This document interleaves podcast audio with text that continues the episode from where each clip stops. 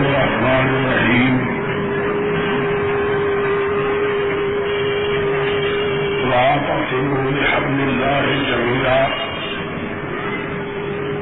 وَلَا تَفَرَّقُوا وَاذْكُرُوا نِعْمَةَ اللَّهِ عَلَيْكُمْ إِذْ كُنتُمْ أَعْدَاءً فَأَلَّفَ بَيْنَ قُلُوبِكُمْ فأصبحتم بنعمته إخوانا وكنتم على شفا حفرة من النار فأنقذكم منها كذلك يبين الله لكم آياته لعلكم تهتدون.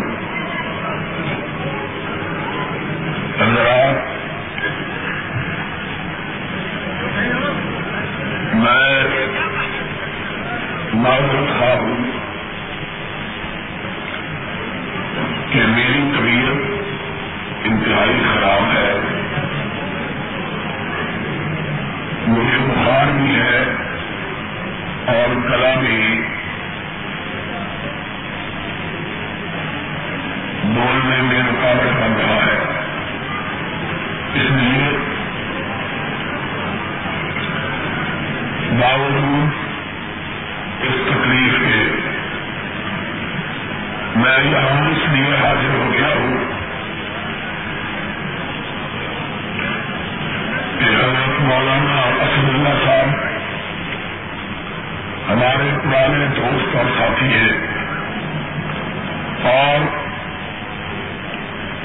میں نے ان کے ساتھ جلسے میں شمولیت کا وعدہ کر رکھا تھا.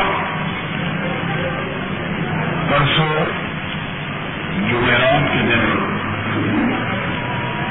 میں بیرون ملک کے دورے سیوا کو ملک میں آیا ہوں اور آتے ہی الحمدللہ جماعت کی زندگی اور بیداری کی وجہ سے جلسوں میں شمولیت کے لیے جانا پڑ رہا ہے، جس کی وجہ سے آرام حاصل نہ ہونے کی بنا پر اور مسلسل سفروں اور بولنے کی وجہ سے خیریت کے اندر سوار کی بجائے بگاڑ پیدا ہو رہا ہے. میں کوشش کروں گا کہ اب تک کہ آپ کے یہاں حاضر ہو ہی گیا ہوں، آپ سے کچھ باتیں کر سکوں. آپ حضرات سے دو راستے ہیں، ایک یہ ہے کہ آپ میرا ساتھ دے اور تسلی، اطمینان اور سکون کے ساتھ میری بات کو سننے کی کوشش کریں. اگر گلا ٹھیک ہو اور آدمی کسی درست ہو تو پھر تو آدمی اپنی آواز کو دوسروں تک پہنچانے میں دقت محسوس نہیں کرتا، لیکن طبیعت کی خرابی کی بنیاد پر اور گلے کے گلے اور شکوے کی وجہ سے اگر آپ کام نہیں کریں گے تو میں پھر اپنی بات کو ختم کر دوں گا. میں یہ درخواست کروں گا کہ یہ سارے دوست بیٹھ جائے، اپنے لیے کوئی بندہ بھی کھڑا نہ رہے، اور چپ ہو جا، چپ ہو جا.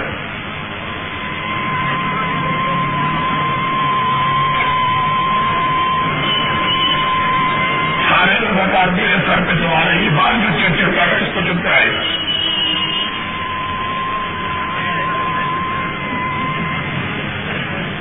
اور اگر کسی نے باتیں کرنی ہے تو بیٹھنے آگے کرے، بڑے افسوس کی بات ہے. اگر کوئی چپ نہیں ہو سکتا تو بیٹھا نہ جائے. جب سے میں نے آپ کو پتا بھی ہے میری طبیعت خراب ہے، صرف آپ کی محبت کی وجہ سے میں چل کے آیا ہوں، اور اس خرابی طبیعت کے باوجود مجھ سے بولا نہیں جاتا، بات نہیں، قرآن نہیں پڑھ سکتا، اور آپ چرچا کیے جا رہے ہیں. یہ کوئی طریقہ ہے؟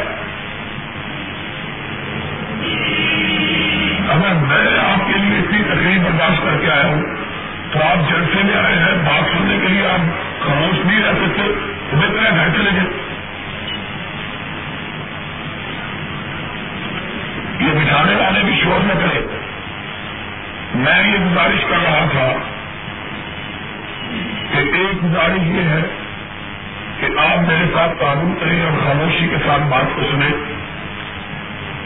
تاکہ میں اپنی بات آپ کو آسانی سے سنا سکوں، اور دوسرا اللہ رب العزت سے دعا کرے کہ اللہ رب العزت مجھے صحت عطا کرے اور مجھے بات سنانے کی توفیق عطا فرما دے۔ میرے بعد جب بھی میں سمجھوں گا کہ اب میں نہیں بات کر سکتا اپنی بات ختم کر دوں گا، اس لیے میں نے مولانا یزدانی صاحب کو کہا ہے کہ میرے بات تقریر کرو تاکہ جلسہ جو ہے مجھے نہ رہے۔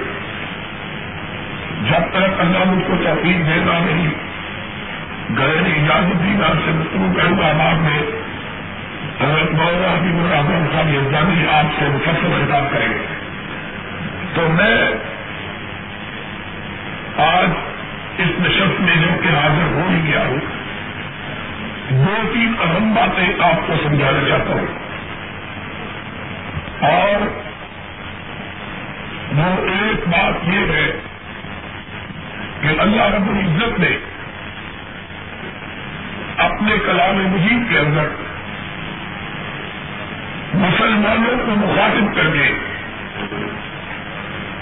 انہیں آپس میں متفق اور متحد ہونے کا حکم دیا، اور بارہا مقامات کے کلام مجید کے اندر انہیں باہمی اختلافات سے روکا۔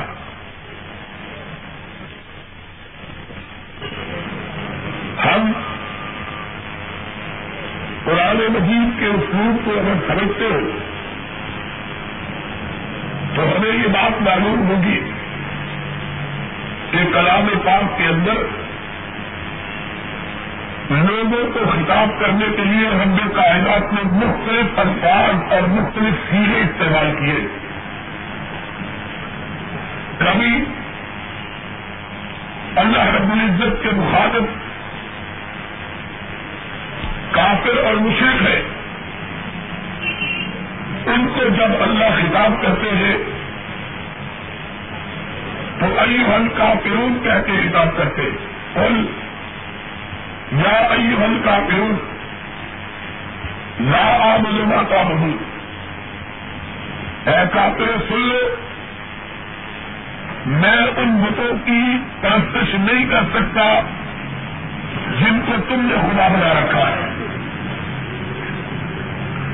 کہیں اللہ کے مخاطب کافر تو نہیں، عام کافر نہیں، بلکہ وہ کافر ہیں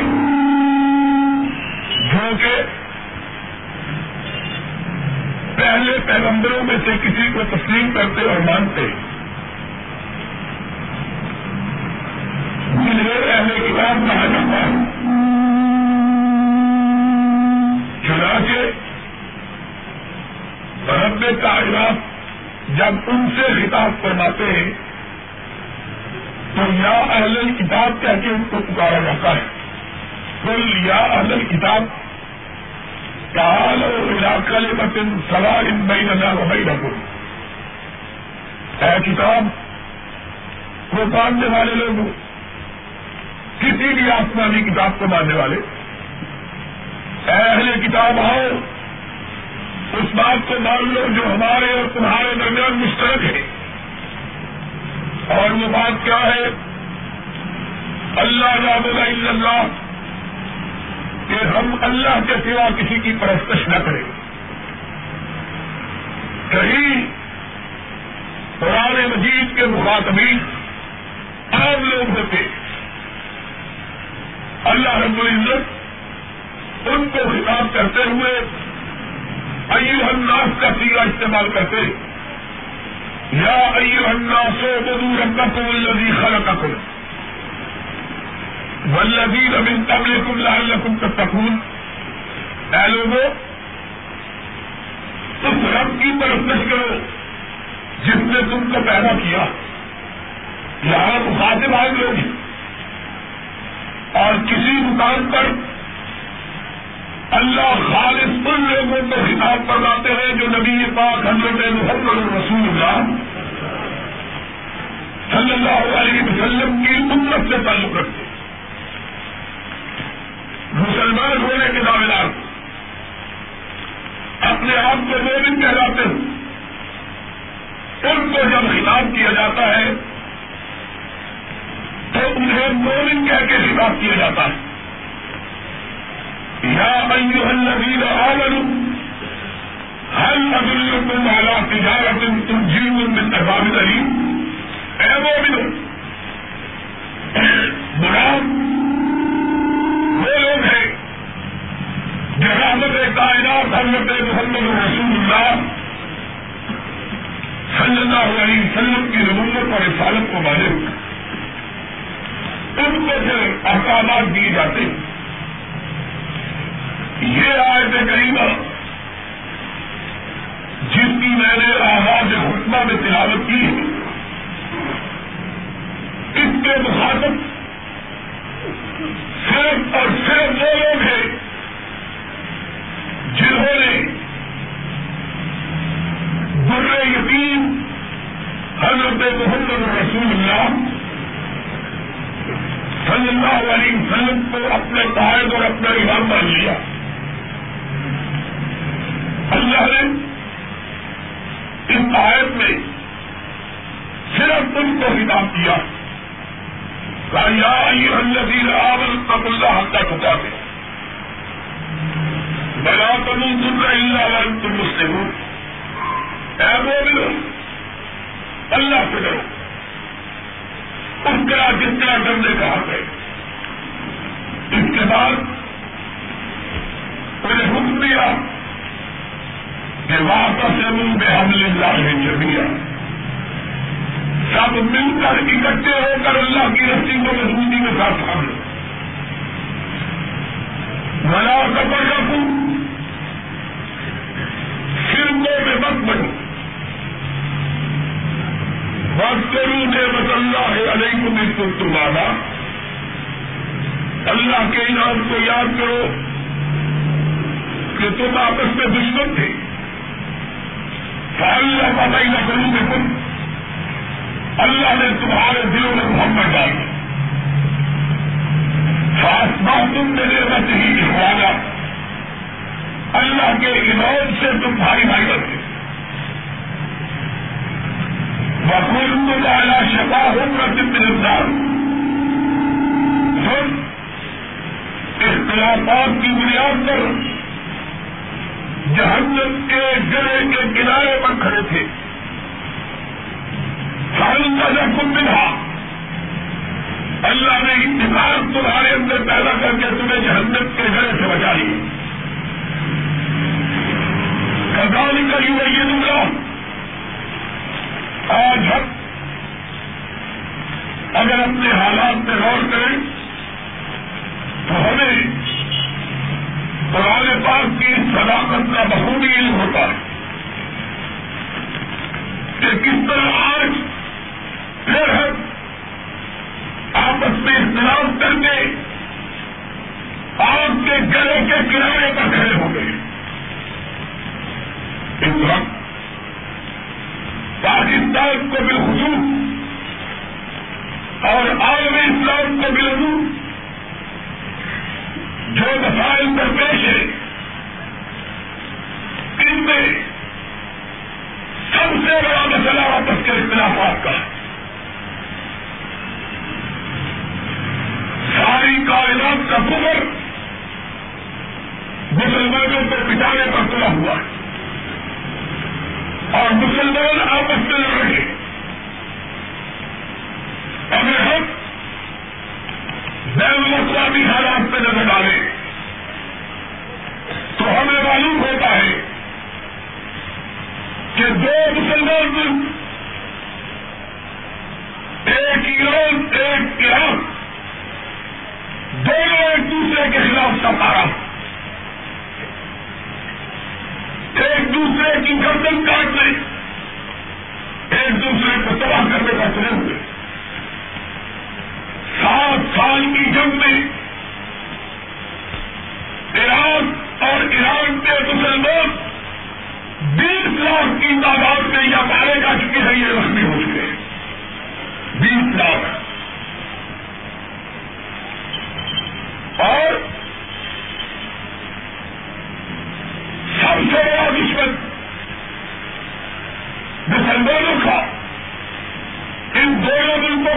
جس میں اسرائیل ہے، جس میں یہودیوں کی کل تعداد 30 لاکھ ہے. جب ہم اپنے حالات پہ نظر ڈالیں تو ہم دیکھیں گے کہ اگر یہ 20 لاکھ مرنے والے اور زخمی ہونے والے لوگ اپنی ساری سنت اور توانائیاں اکٹھی ہو کر اسرائیل کے یہودیوں کے خلاف لگاتے تو کیا 20 لاکھ انسان 30 لاکھ یہودیوں کے ملک کو پتہ نہیں کر سکتے تھے؟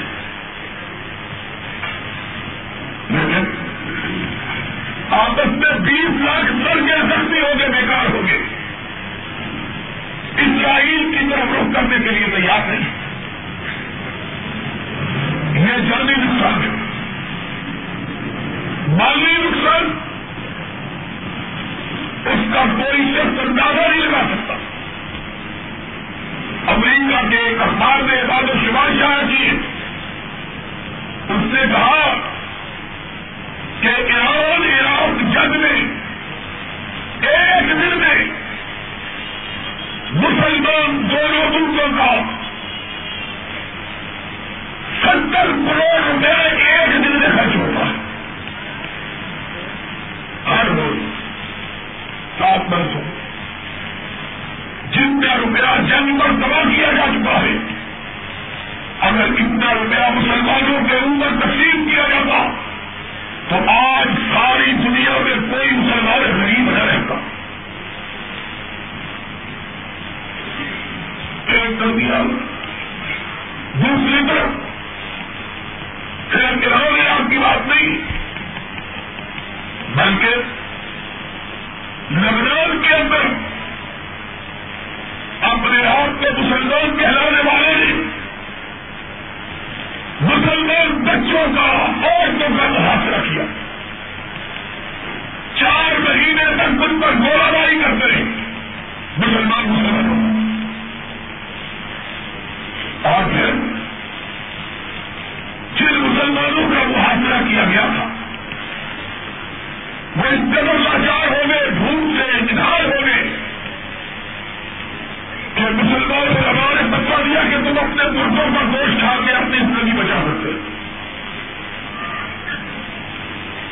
ان کے پاس کھانے کو کچھ نہیں تھا. چنانچہ جب کسی کو گولی لگتی یا کوئی مرتا لوگ اس کا گوشت کاٹ کے کھاتے. اور یہ سکھوں نے نہیں کیا، یہودیوں نے نہیں کیا، اپنے آپ کو مسلمان کہلانے والوں نے کیا. صرف لبنان میں نہیں بلکہ دنیا کے بے شمار ملکوں چاد یہ بھی مسلمان ملک ہے، لیبیا یہ بھی مسلمان ملک ہے، دونوں مسلمان ملک 3 سال سے لڑ رہے ہیں. کل رمضان کا شدھ پمبا پوجا کیا، مراکش سے لے کر انڈونیشیا تک کوئی مسلمان ملک ایسا نہیں ہے جو ایک دوسرے سے متفق ہو. اور وہ آپ اپنے گھر کی بات کریں، کل کے اخبار میں اور پرسوں کے اخبار میں آیا ہے کہ پاکستان کے شمالی علاقوں پر کچھ طیاروں نے بمباری کی جس کے نتیجے میں 200 آدمی زندہ دفن ہو گئے، مر گئے، اور زخمیوں کا کوئی ثابت کام. آج کے اخبار میں پتا نہیں آپ کے ایڈیشن میں آیا کہ نہیں، لاہور کے ایڈیشن میں آج فوٹو چھپی ہوئی تھی کہ لوگوں کے مکان کے اندر بچے بھی دبے ہوئے ہیں، عورتیں بھی دبے ہوئے ہیں، بوڑھے بھی دبے ہوئے ہیں، زندہ دبو. اور یہ بمباری بھی بظاہر ایک نوجوان مسلمان ملک نے مسلمان ملک سے کی ہے، افغانستان.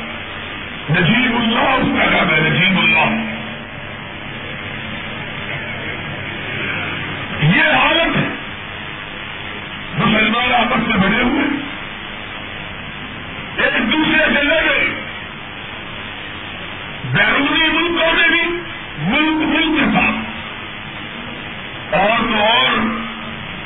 پاکستان کے اندر بھی مسلمان اکٹھے نہیں، ایک ملک کے مسلمان کراچی کے اندر جو کچھ ہوا ہے اور ابھی تک جو کچھ ہو رہا ہے اس نے پاکستان کے مسلمانوں کی آنکھوں کو شرم سے جھکا کے رکھ دیا۔ میں خود کراچی گیا، لوگوں نے بتایا کہ جس پر حملہ ہوا ہے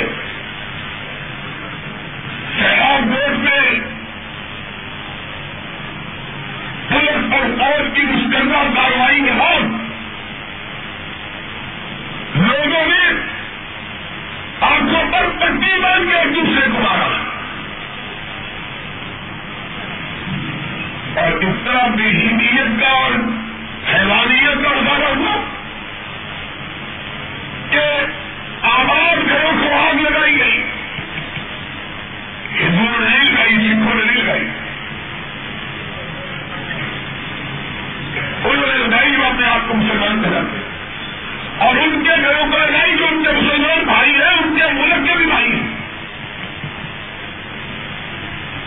گھروں کو جلایا گیا، اور جب گھر جل کر شعلہ بن گئے چھوٹے چھوٹے معصوم بچوں کو اٹھا کر ان کے اندر پھینک دیے گئے۔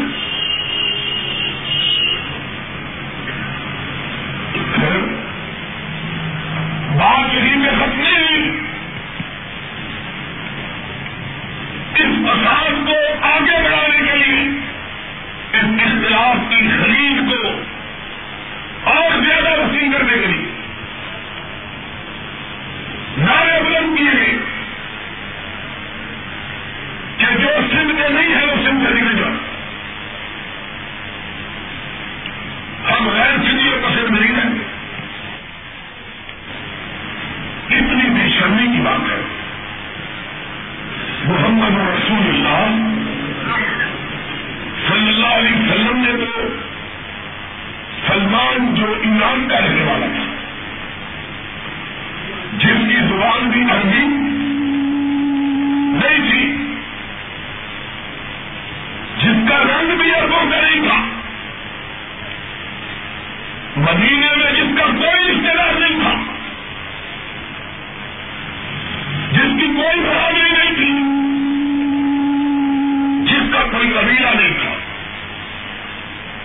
اس کو مسلمان ہونے کے بعد یہ کہا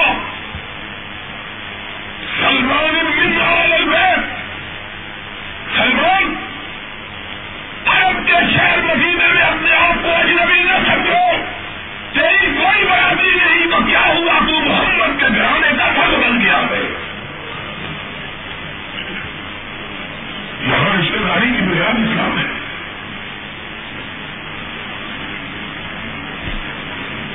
بلال حبشے کا رہنے والا تھا، یہاں یہ کوئی بڑی بغاوت ہے، بالکل پیچھے آگے بکواس کرتے ہیں۔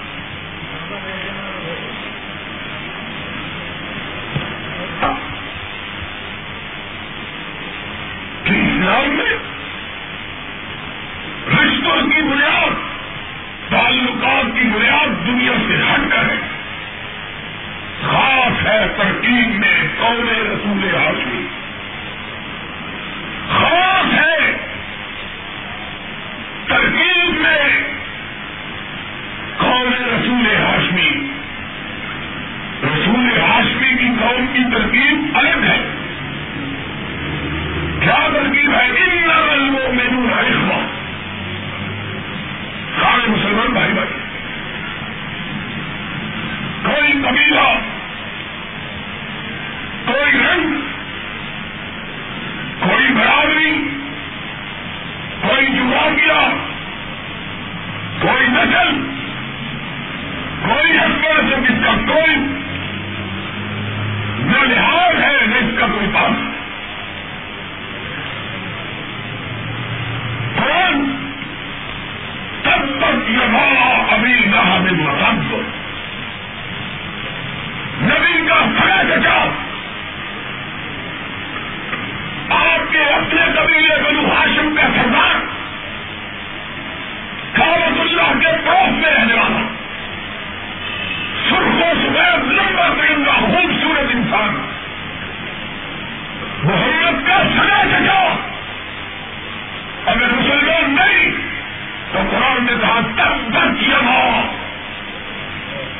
قابل بنا. جب تک کائنات بڑھتی رہے گی ادھورا پہ اللہ کی لعنت نازل ہوتی رہے گی. اور حبشی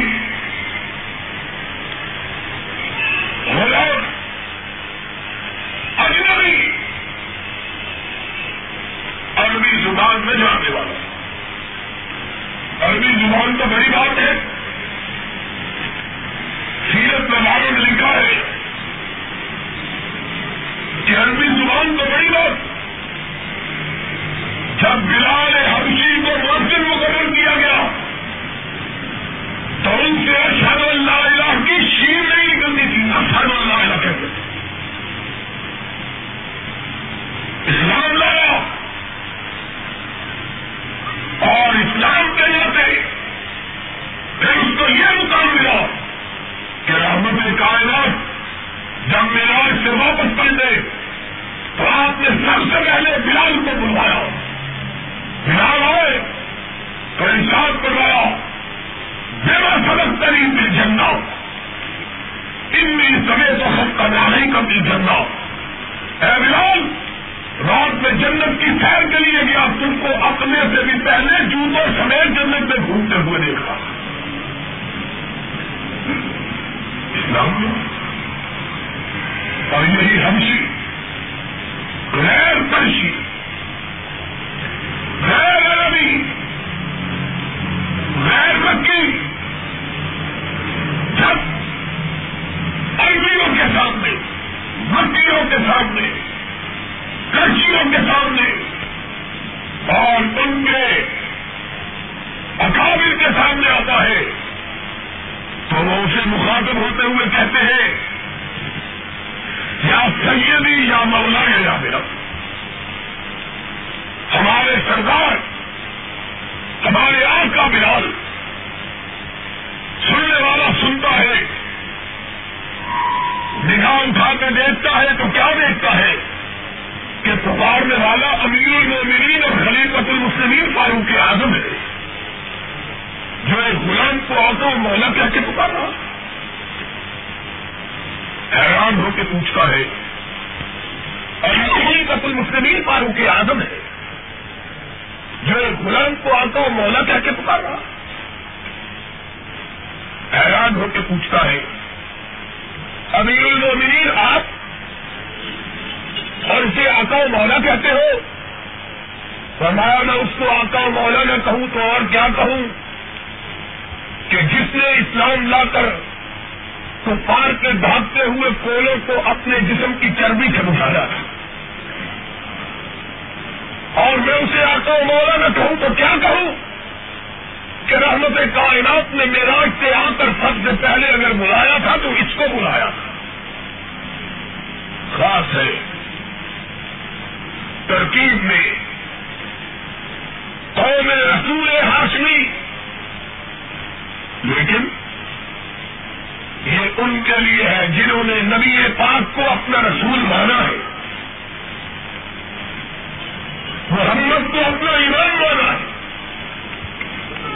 نبی کو اپنا رہنما مانا ہے, رحمت کائنات کو اپنا راہبر سمجھا ہے, حضور پاک کو اپنا مقتدا تسلیم کیا ہے.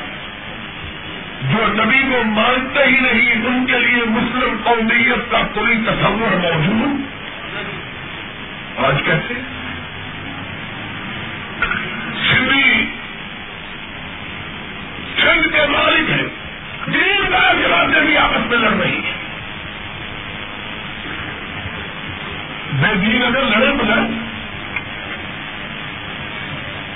اسلام سے ناشنا اگر بھیڑ کو دیں. افسوس کی بات یہ ہے کہ دیندار لوگ بھی آپس کوئی دیوبندی ہے, کوئی بریلوی ہے, کوئی کچھ ہے, اور صرف اس میں بس نہیں بھی لڑائیاں ہیں. جگہ کل حزب بما لدیہم فرحون. ہر گروہ اپنی نفی رنگ پہ جا رہا. پھر اس کا نتیجہ کیا ہے؟ قرآن اطیع اللہ و رسولہ ولا تنازعوا بدل سواری ہو گئی اور مومن اور رسول کو مانو، آپس میں مت جھگڑو، اگر جھگڑو گے تم کمزور ہو جاؤ گے، دشمن کی آنکھوں سے تمہاری وقت ختم ہو جائے گی. ہوئی ہے کہ نہیں ہوئی؟ اور بوڑھے والے کے لوگوں میری بات سمجھ میں آ رہی ہے کہ نہیں؟ کوئی نہیں آ رہی میرے ساتھ. اور بات سمجھ میں آ رہی ہے کہ نہیں؟ فتفشل بتل ہماری ہو، مت جگڑو، جگڑو گے ساتھ بگڑ جائے گی، پوزیشن خراب ہو جائے گی، ہوا اکھڑ جائے گی، دشمن کی نگاہوں میں ذلیل ہو جائے. ہوئے کہ نہیں؟ زیادہ ہمارا اس سے کتنا اختلاف چل رہا ہو، اور ہے ہمارا اختلاف، ہمارا اس سے اختلاف ہے، لیکن بہرحال چاہے دھکے کے ساتھ بھی بیٹھا ہوا ہے تو بیٹھا ہوا.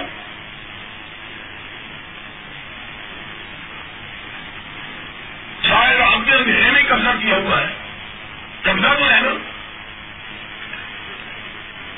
باہر کے ملکوں میں پاکستان کی نمائندگی کرتا ہے، اندرا گاندھی کی بیوی بیٹے کی بیوی کے سامنے، اندرا گاندھی کے بیٹے کی راجیو گاندھی کی بیوی کے سامنے رکوع میں جھک کر اس نے قرآن کی صداقت کو ثابت کر دیا ہے کہ آپس میں لڑنے والی قوم کبھی عزت والی ہو سکتی. اکیلا نیاول اپنی چکا، اس سے پوری قوم کو ذلیل کیا، پوری قوم چکی. مسافہ کرتے ہوئے رکوع میں پڑا ہوا ہے، ایسا معلوم ہوتا ہے صرف سبحان ربی العظیم کہنے کی کمی رہ گئی ہے.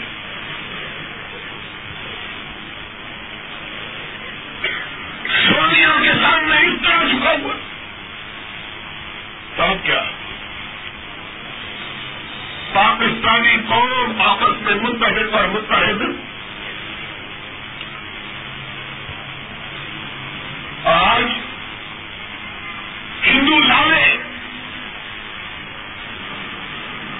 ریال حق کی تصویر سنبھال کے رکھ رہے ہیں اپنے گھروں میں،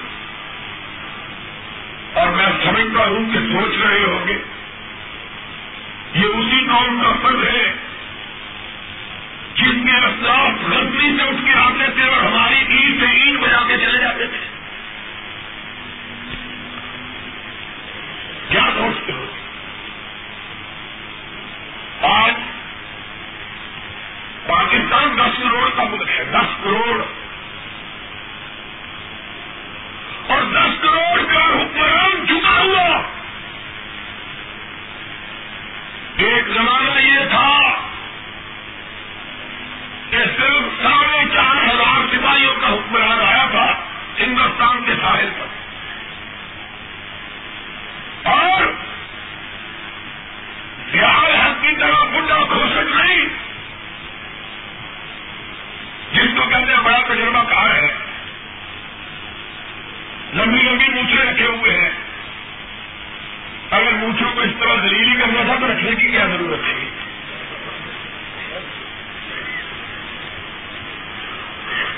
اور ہماری لاج نہ رکھتے تو اپنی مونچھوں کی لاج ہی رکھ لیتے.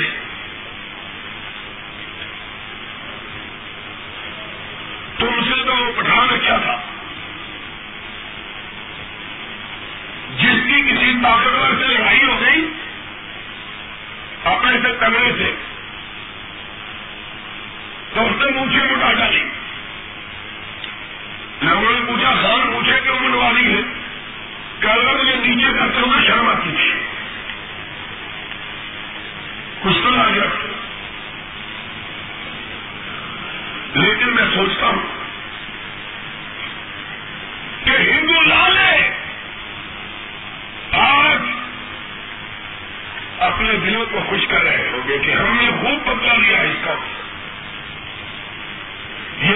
قوم کا پیروکار اور اسی قوم کا وارث اور اسی قوم کا ثبوت اور اسی قوم کا پوت اور فرزند ہے.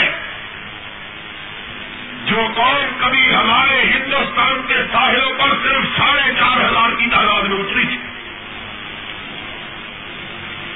اور اس کا کمانڈر چیف اپنے سینے پہ اتنے پنجوں کو نہیں لگائے ہوئے تھا جتنے بیان اپنے لگائے ہوئے, لیکن 17 سال کا بچہ تھا نوجوان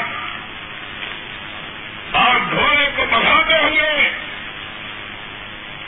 عرب سے چل کر ملتان تک آ پہنچا تھا اور پورے سندھ کو اپنے پیروں کے نیچے روند رکھا, ران کر رکھ دیا. اور جب وہ گھوڑا دوڑاتے ہوئے ہندوستان کے ساحل سے نیچے اتر کر سندھ کو پامال کرتا ہوا اس زمانے کے ہندوستان کے دارالخلافہ ملتان کی طرف بڑھا. یہ دارالخلافہ کا ملتان سارے ہندوستان کا. تو لوگوں نے رکنے کا کہا, وہ رک گیا. کہا قاسم کے بیٹے کہاں جاتے ہو؟ کہا ہندوستان کے راجا نے مسلمانوں کی غیرت کو للکارا ہے, میں اس غیرت کا پیڈر بن کر نشان بن کر اس سے بدلا لینے جا رہا ہوں. تو ساتھی نے یہ کہا تھا پورے ہندوستان کے راجاؤں سے ٹکرانے کے لیے آئے ہو, پہنچ کتنی ہے؟ لاکھوں کی تعداد میں ہندوؤں کی فوج اور ان کا الگ الگ کروڑوں کی تعداد میں کتنے لوگ لے کے آئے ہو؟ اس نے مسکرا کے جواب دیا, مسلمان اپنی تعداد کو نہیں دیکھا کرتا, رام کی رحمت کو دیکھا کرتا ہے. اور کب ملتی ہمیں کلی رکھیں غلبت سیاست کثیرتاً باذن اللہ. کتنے معمولی لوگ تھے جنہیں اللہ نے بڑے بڑے لشکروں پر غلبہ عطا کیا. اس نے کہا اچھا 4,500 کے ساتھ اتنا اتراتے ہو, ایک بات کہنے کا ہوں. کہا کہو کیا کہتے ہو؟ کہا جاتے ہو تو آرام سے جاؤ, گھوڑے کو دباتے ہوئے تو نہ جاؤ, آرام سے جاؤ. کہا کیوں کیا بات ہے؟ کہا تم لڑائی کی طرف نہیں جا رہے, موت کے منہ کی طرف جا رہے. 4,000 میں 4,000 لاکھوں گھوڑے کو ایک لڑائی چل کر ڈالو. اور وہ الفاظ کہے جسے چشم فلک نے دیکھا اور زمین نے سنا اور تاریخ نے اپنے سینے میں انہیں درج کیا. کہا راستے سے ہٹو, اجل کو یہی کا رب بھی کر دو. میں بھاگتا ہوا موت کی طرف نہیں, بلکہ رب کی ملاقات کی طرف جا رہا ہوں.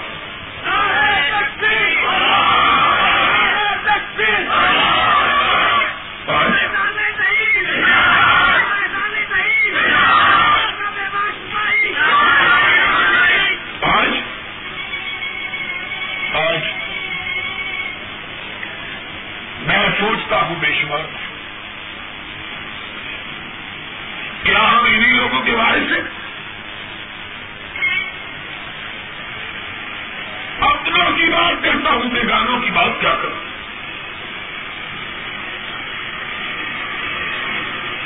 اپنے ملک کا حوالہ دیتا ہوں, غیر کا کیا حوالہ؟ چند ہزار سپاہیوں کے ساتھ کابل سے بھی آگے لگتی ہے. کابل سے بھی اس زمانے میں پورا ملک ہند ایک تھا, پورا ملک ہند اکٹھا, راج کماری سے خیبر تک, نیپال سے کراچی تک ایک ملک تھا. کٹا۔ کابل سے بھی آگے غزنی کا ایک معمولی سلطان چند ہزار سپاہیوں کے ساتھ اٹھا اور 18 مرتبہ اس ہندوستان کی نیند سے عید بجا کے چلا۔ سارے ہندو ہندوستان کے مل کر اس سے مقابلہ کرنے کی ضرورت کر سکے۔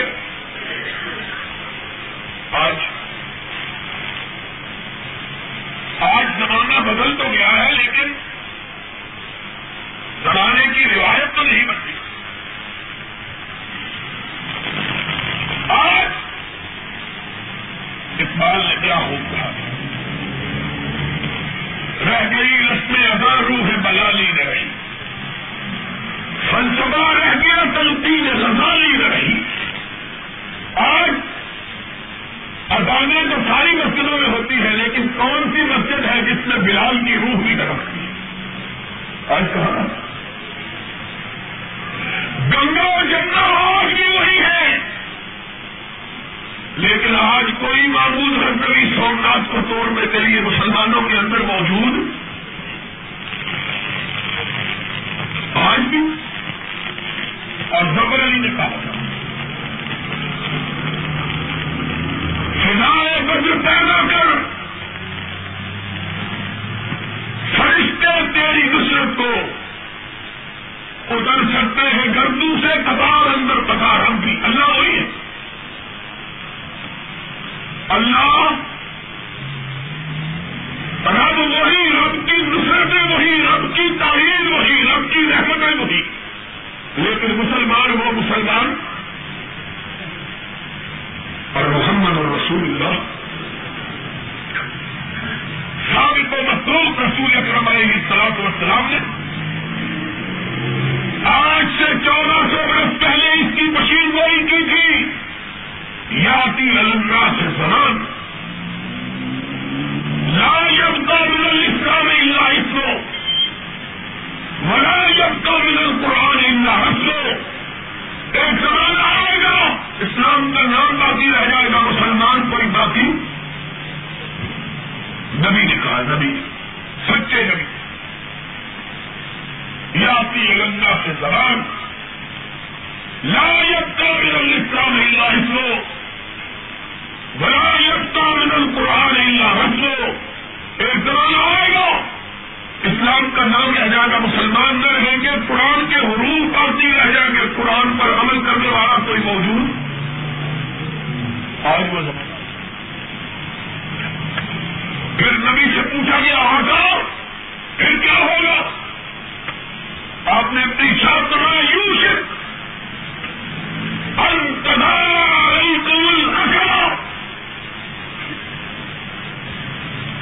لوگوں یوسف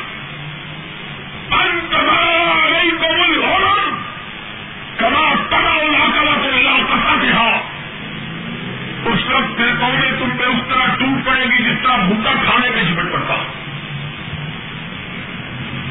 سننے والا کوئی بدر کا غازی اور مجاہد تھا، اس نے کہا ان قلت کی یوم زندہ ہوں یا رسول اللہ، اللہ کے رسول کیا ہم اس دن 313 بھی نہیں ہوگا کہ لوگ ہم پر جھپٹ پڑیں؟ فرمایا اللہ بلن تم کثیر، 313 کی بات کیا ہے؟ تم اتنے لاتعداد اور بے شمار ہو گئے کہ تمہیں گنا نہیں جا سکے۔ اللہ کے رسول کے لوگوں نے ہم پہ کیوں ٹوٹ پڑی؟ فرمایا بلا کنکم غصہ کا غصہ اسرائیل، فرمایا تمہاری حالت پانی کے اوپر نمودار ہونے والے بلبلوں کی ہوگی جو کوئی بند نہیں چھوڑ سکتے۔ آج ہماری حالت بلو اور لوگوں اس میں بنیادی سبب ہمارے اختلافات پر۔ قرآن نے ہم کو اتفاق کا حکم دیا، ہم نے اختلاف کو حصہ کیا۔ قرآن نے کہا ایک ہو جاؤ، ہم نے کہا ہم نے ساری قوم میں الگ الگ ہو جانا۔ قرآن نے کہا مل کر اللہ کی رسی کو مضبوطی سے تھارو، ہم نے کہا ہم نہ اللہ پر متفق، نہ قرآن پر متفق، نہ سرور کائنات پر متفق۔ آج پھر نتیجہ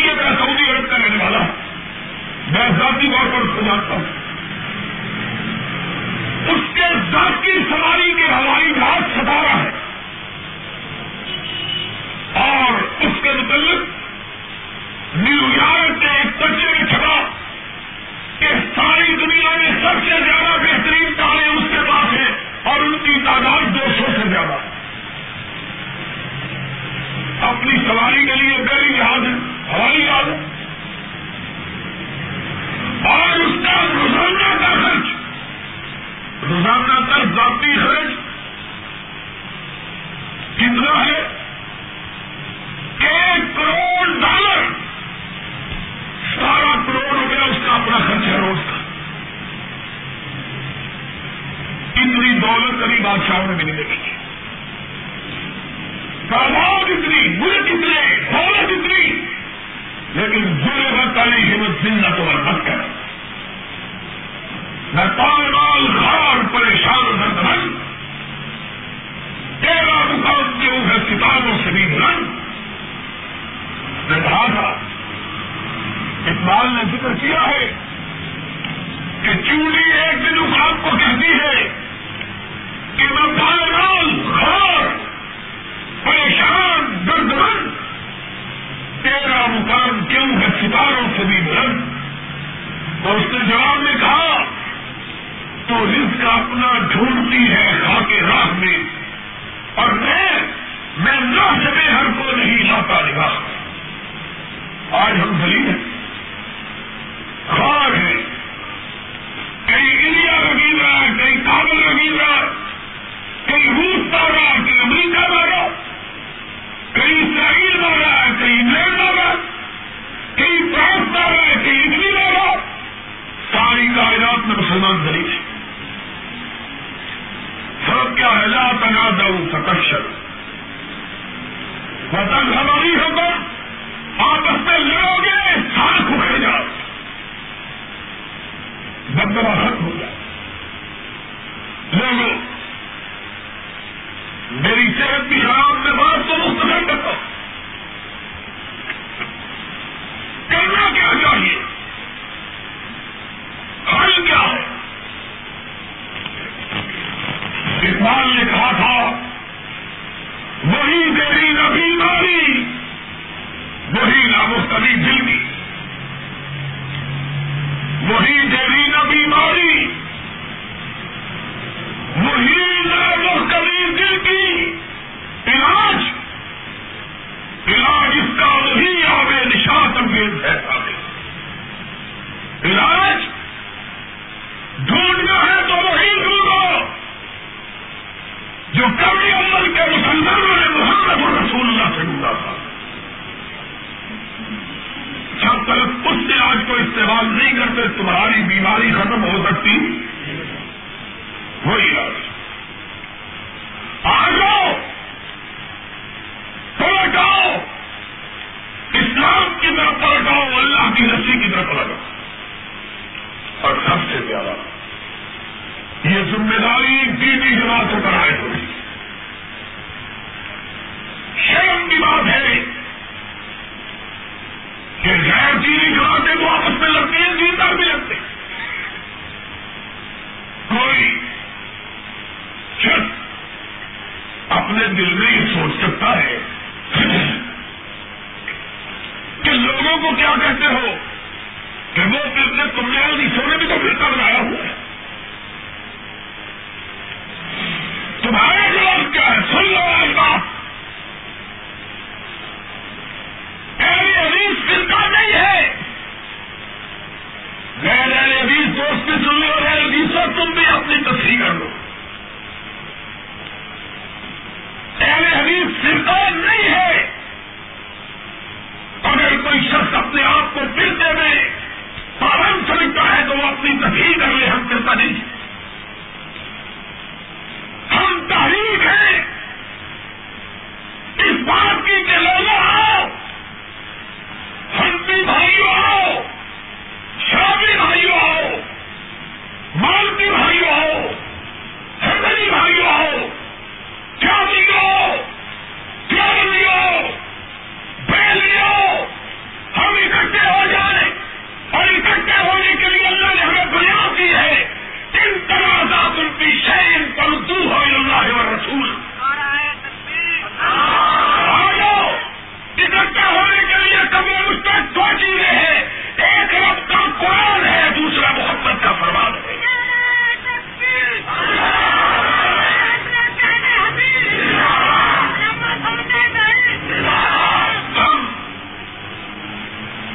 اچھی طرح بات کو ذرا سمجھاؤ. فرقہ وہ ہوتا ہے جو لوگوں کو اپنے مسلک کی دعوت دے. فرقہ اسے کہتے ہیں جو کسی شہر کے نام پہ بنے، کسی برادری کے نام پہ بنے. فرقہ وہ ہے کسی شخصیت کی بنیاد پر بنے، کسی شخص کے نام سے بنے، اس کو فرقہ کہا جاتا ہے۔ اور جو لوگوں کو ان حد بندیوں سے نکال کر قرآن و سنت کی دعوت دے، وہ فرقہ نہیں ہے، وہ فرقہ وہ تحریک ہے اس فرقہ بندی کو مٹانے کے لیے۔ ہم نے کبھی یہ نہیں کہا کہ ہماری بات مانو، ہمارے گاؤں کی مانو، اگر ہم کہیں تو ہم بھی فرقہ، جھوٹ ہے، غلط ہے، باطل ہے، دعوت جھوٹی ہے۔ ہم یہ کہتے ہیں نہ اپنے گاؤں کی مانو، نہ ہمارے گاؤں کی مانو، مانو تو اس طرح کی مانو جس کو خدا نے بنا بنایا ہے۔ میرا پانا لگا ذکر، تیرے بڑے کو یہ نہیں مانتا، اس کے بڑے کو وہ نہیں مانتا، اور خدا کے بڑے کو جو نہیں مانتا وہ مسلمان کہلانے کا حق آ جاؤ۔ اس بڑے کی مانو جس کو خدا نے بنایا۔ ہم اپنی بات نہیں کرتے، ہم یہ نہیں کہتے جو مولانا عبداللہ بتلا ہے وہ مت، اور مولانا عبداللہ کیا ہے، ہم نے کبھی یہ بھی نہیں کہا جو مولانا ثناء اللہ نے کہا ہے وہ مانو، ہم نے کبھی نہیں کہا۔ ہم نے یہی کہا جو رب نے کہا ہے وہ مانو، جو مصطفیٰ نے کہا ہے وہ مانو۔ کیوں کہ اس کو مانے بغیر آدمی مسلمان رہ سکتا، بات سے منہ بہت سکتا۔ اور میں آج اپنے ملک کے حالات کو دیکھ کر، اپنی قوم کے حالات کو دیکھ کر، اپنے وطن کے حالات کو دیکھ کر، نبی کی امت کے حالات کو دیکھ کر رنجیدہ ہوں، غمزدہ ہوں، دکھی ہوں۔ سارے بھائیوں سے اپیل کرتا ہوں آ جاؤ، اکٹھے ہو جاؤ، لیکن یاد رکھو کوئی کسی دوسرے کی بات کو ماننے کے لیے تیار۔ اکٹھا ہونے کے لیے رب نے ہمیں ایک قدر مشترک فراہم کی ہے، وہ اللہ ہے اور اللہ کا، اور بولو وہ اللہ ہے اور اللہ کا، وہ رب کا قرآن ہے اور محمد کا۔ آ جاؤ، اس قدر مشترک پر اکٹھے ہو جاؤ۔ خدا کی قسم ہے میں اہل حدیث کا ایک چوکیدار ہونے کی حیثیت سے بوڑھے والے میں اعلان کرتا ہوں، کوئی شخص مسلک اہل حدیث، کسی بندے کا نہیں، مسلک اہل حدیث کا کوئی مسئلہ بتلا دے قرآن کے خلاف یا نبی کے فرمان کے خلاف، ہم صبح کا سورج نکلنے سے پہلے اس کو چھوڑنے کے لیے تیار ہیں۔ کوئی بات نہیں کہ ان کے ہم نے کسی بندے کے نام پر یہ جماعت، اور بولو ہم نے کسی بستی کے نام پر یہ گروہ تشکیل، ہم تو سب کو دعوت دیتے آ جاؤ۔ اللہ ہمیں بلا رہا ہے، رسول اللہ ہمیں بلا رہا ہے، اللہ کے کلام پر آ جاؤ، محمد کی تعلیمات پہ آ جاؤ، سارے اختلافات ختم ہو جاؤ، سب اپنے اپنے مسائل کو لے کے آتا۔ جو رب کا قرآن کہے وہ ٹھیک ہے، جو نبی کا فرمان کہے وہ درست ہے، باقی چھوڑو۔ ہم تیار ہیں اتحاد کے، اور ہماری دعوت اتحاد پر مبنی ہے۔ اس لیے روز تو میں نے جو گزارشات کی ہیں ان کا خلاصہ یہ ہے کہ آج امت کا جسم تار تار ہے، امت آپس میں کٹی اور پھٹی ہوئی ہے، اور امت کے اندر اس وقت تک قوت و توانائی نہیں آ سکتی جب تک کہ امت متفق اور متحد نہ ہو جائے۔ اگر باقی پارٹیاں متفق اور متحد نہیں ہوتی نہ ہو، دینی جماعتوں کو متحد اور متحد ہو جانا چاہیے، اور متفق اور متحد اس طرح نہیں کہ کچھ تمہاری باتیں مان لیں کچھ ہماری باتیں مان لو۔ دین تمہارا اور ہمارا نام نہیں، دین نام ہے رب کے قرآن کا اور نبی کے فرمان کا۔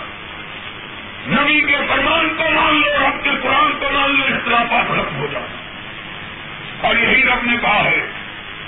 ان تنازعتم فی شیء فردوہ الی اللہ والرسول ان کنتم تؤمنون باللہ والیوم الآخر ذلک خیر واحسن تأویلا.